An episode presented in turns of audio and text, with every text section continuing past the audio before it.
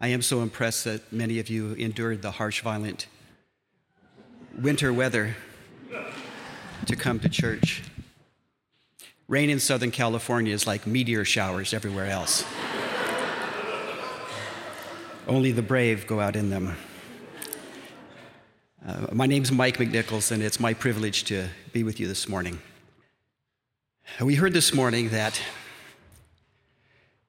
Jesus lived by the sea. He made his home uh, in an ancient land. Jesus, for a season, had a home, and it was in a particular place, and he was close to the sea.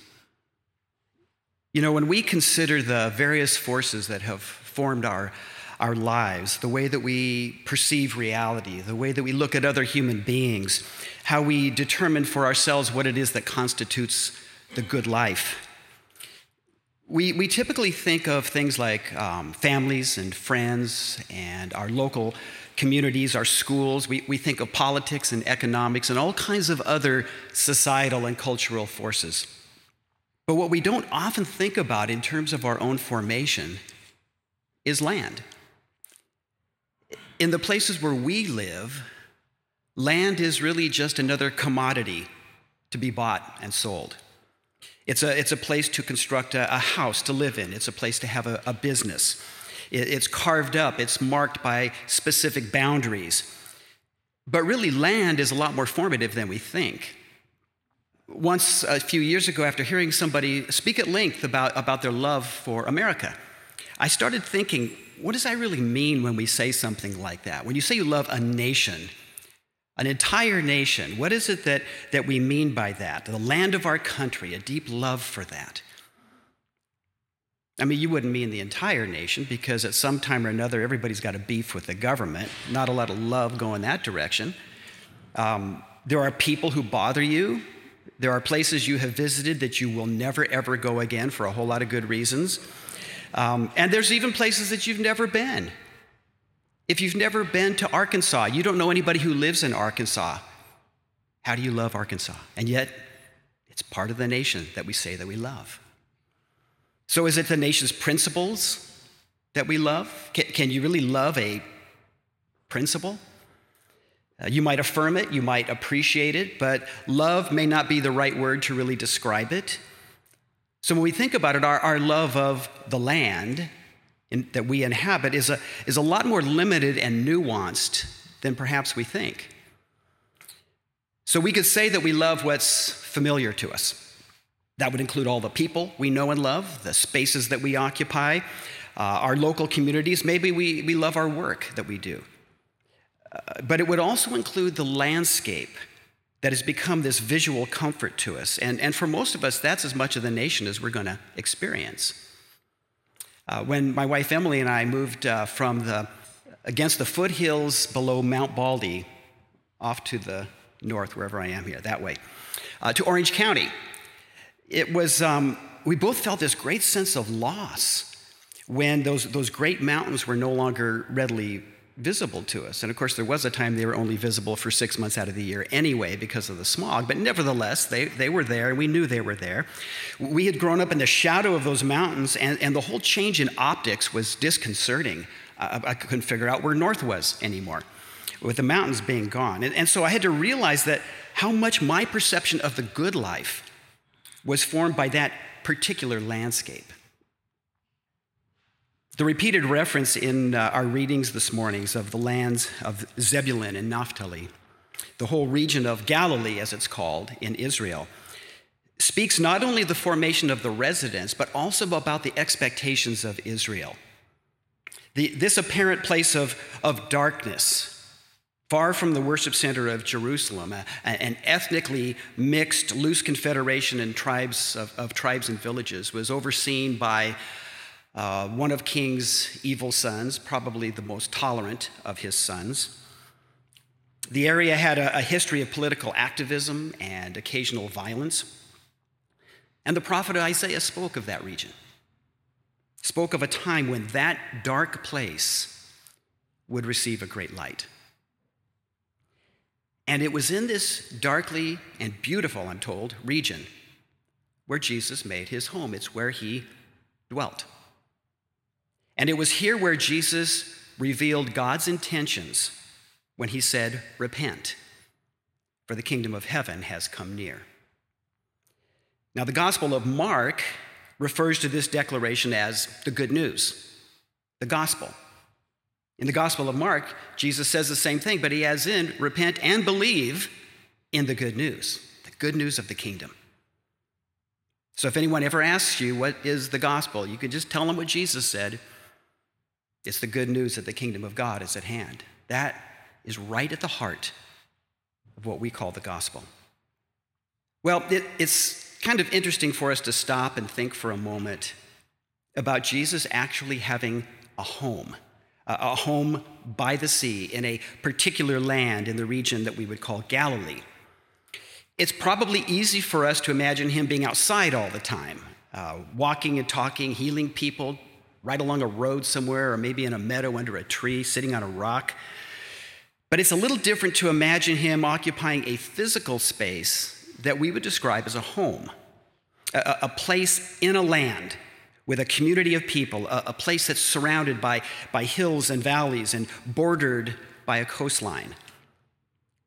Jesus made his home in a very real place with real people, people formed by that landscape.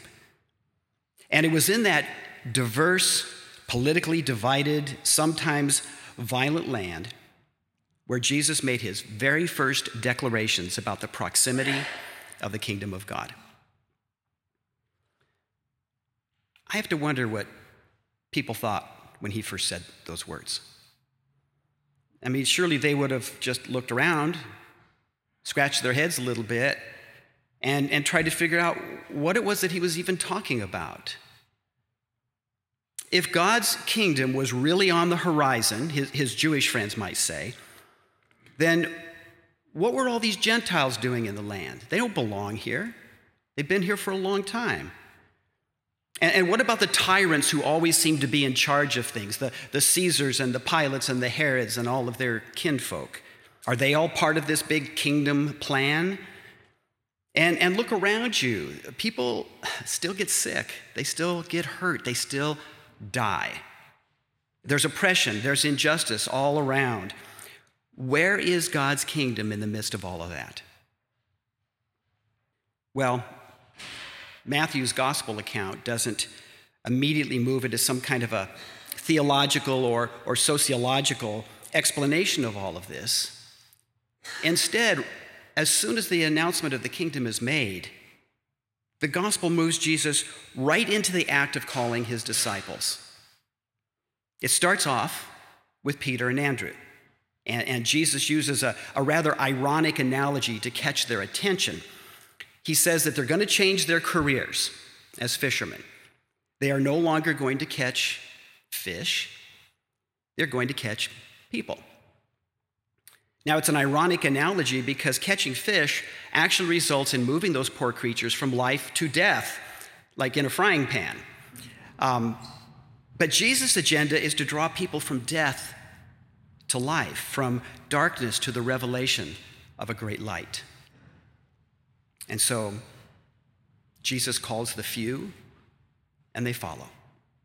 And while they will become very close friends with Jesus, they very quickly learn that their calling is not simply for their benefit. Jesus takes them with him. He visits the local synagogues. He continues his declarations about the good news of God's kingdom, and his disciples just keep going with him.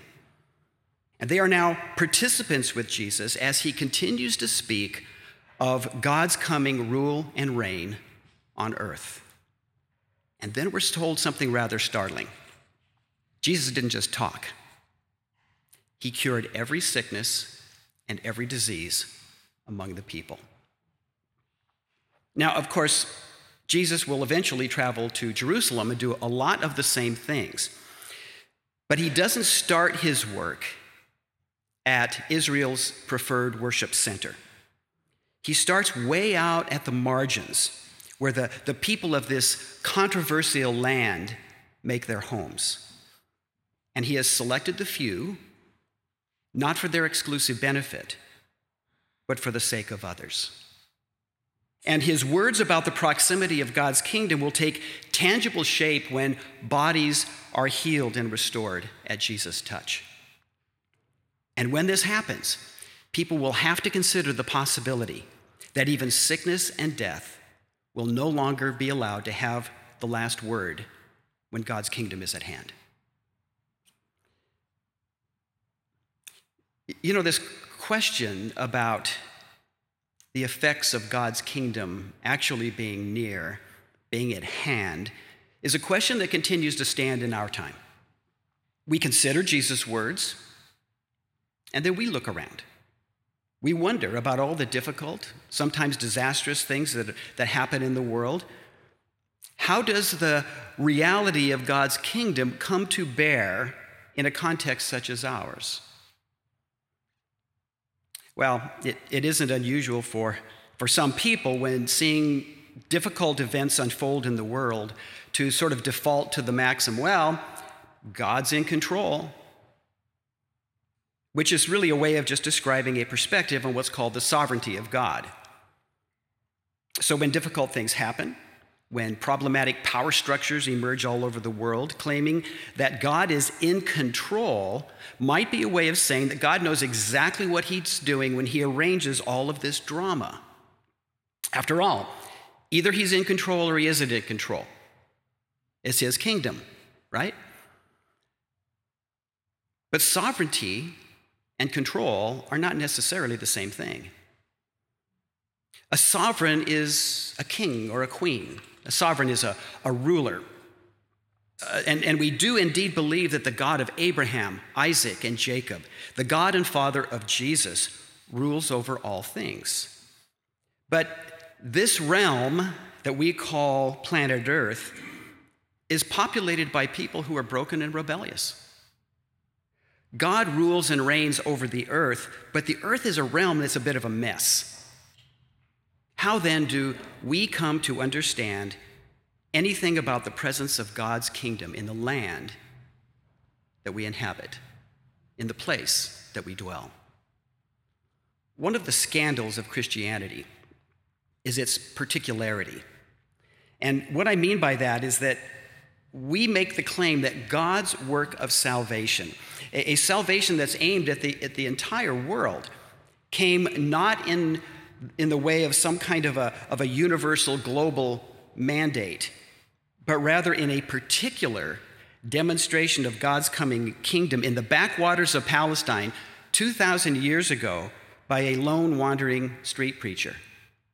That's particular, isn't it? And that particularity continues through a small, chosen group of people given the assignment to make disciples of all nations. But that just seems to be the way that God does things.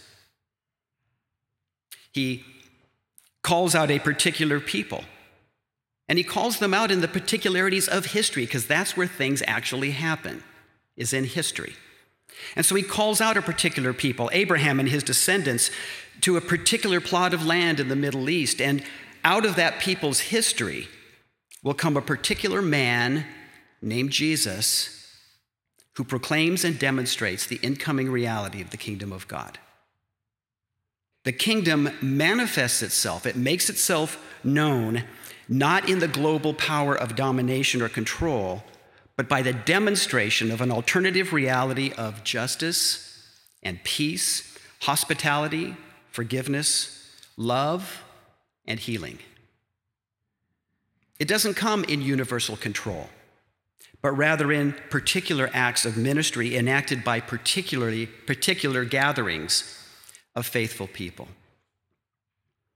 And so here we are, and we, we stand right now pretty close to the beginning of a brand new calendar year, even a, a new era for our country, some would say.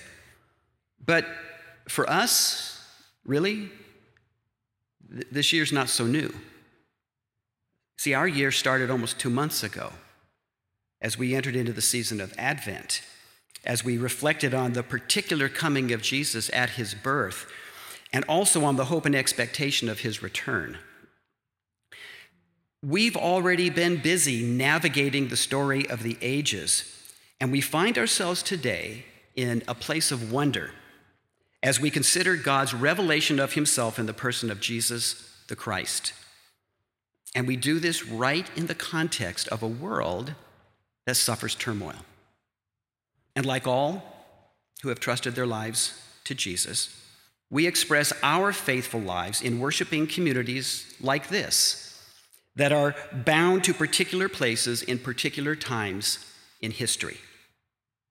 We live out the implications of the presence of God's kingdom in the land where we make our homes, in the land where we dwell. And with every act of kindness and generosity, with every expression of love and forgiveness, with every welcome that we extend to the stranger, with every prayer that brings the suffering and hurting into God's healing presence, we participate in the nearness of the kingdom of God. In effect, by doing that, we are making good on the claim that Jesus made that God's kingdom is at hand. When we hear the words, do not fear, resonating through our scriptures as they do, we should not hear them as a call to some form of denial or naive acceptance of our life circumstances, our global circumstances.